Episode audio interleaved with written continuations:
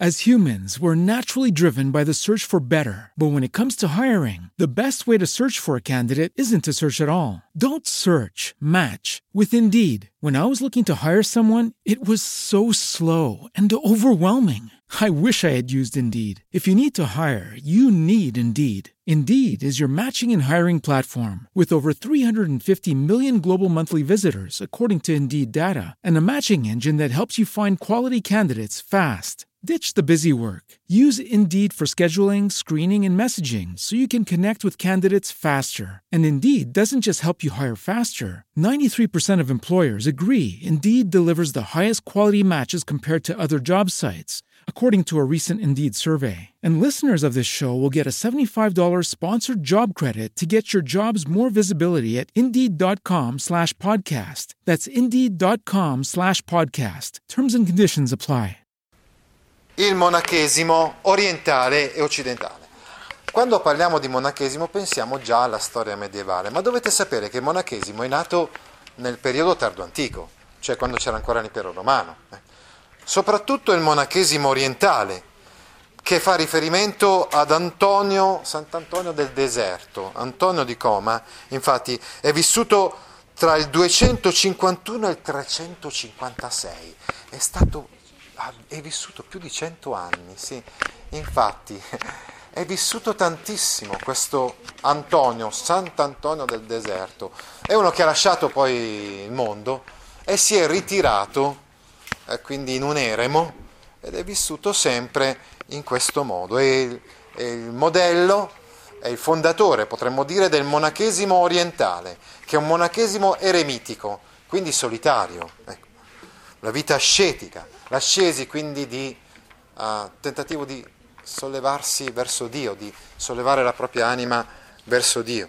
Diventa proprio un modello, un modello di rinuncia al mondo, cioè di tutte quante le sicurezze materiali della vita, in vista di una perfezione da, spirituale da conseguire già sulla terra, quindi da, da raggiungere attraverso questa vita monastica, solitaria, fatta di preghiera, in estremo isolamento rispetto al resto del mondo.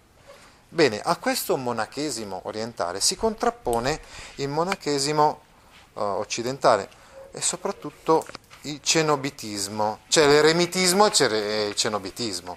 L'eremitismo è quello dei monaci che stanno da soli, mentre il cenobitismo è quello dei monaci che sono insieme, in un gruppo. In realtà anche in Oriente comunque c'era il cenobitismo, c'erano i cenobiti, cioè sono dei monaci che sin dall'inizio del IV secolo si riuniscono in comunità e quindi vivono in comune.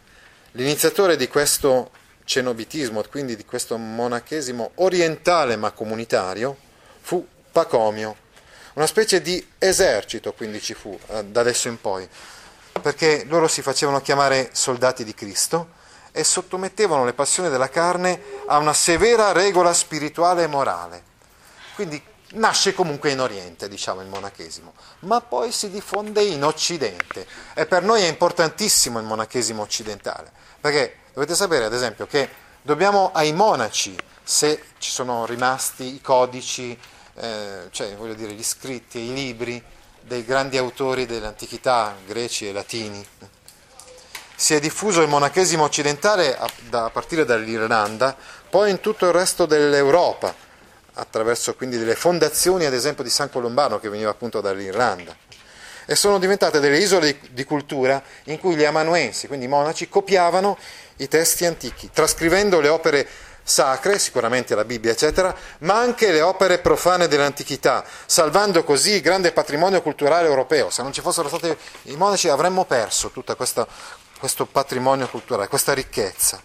In particolar modo dobbiamo ricordare Benedetto, che ha San Benedetto che ha fatto una regola che è diventata poi un punto di riferimento per tutti, potremmo dire, i monaci occidentali da quel momento in poi. E qui sì, davvero, siamo ormai in età eh, medievale. Lui ha fondato il monastero di Monte Cassino e ha steso la regola.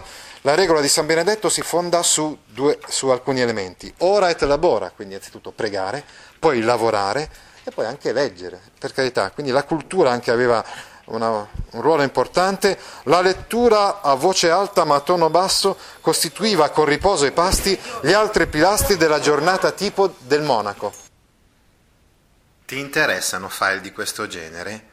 Allora vieni su www.gaudio.org e iscriviti alla newsletter A Scuola con Gaudio all'indirizzo www.gaudio.org/news. What if you could have a career where the opportunities are as vast as our nation, where it's not about mission statements, but a shared mission? At U.S. Customs and Border Protection, we go beyond to protect more than borders from ship to shore, air to ground. Cities to local communities, CBP agents and officers are keeping people safe. Join U.S. Customs and Border Protection and go beyond for something far greater than yourself. Learn more at cbp.gov/careers.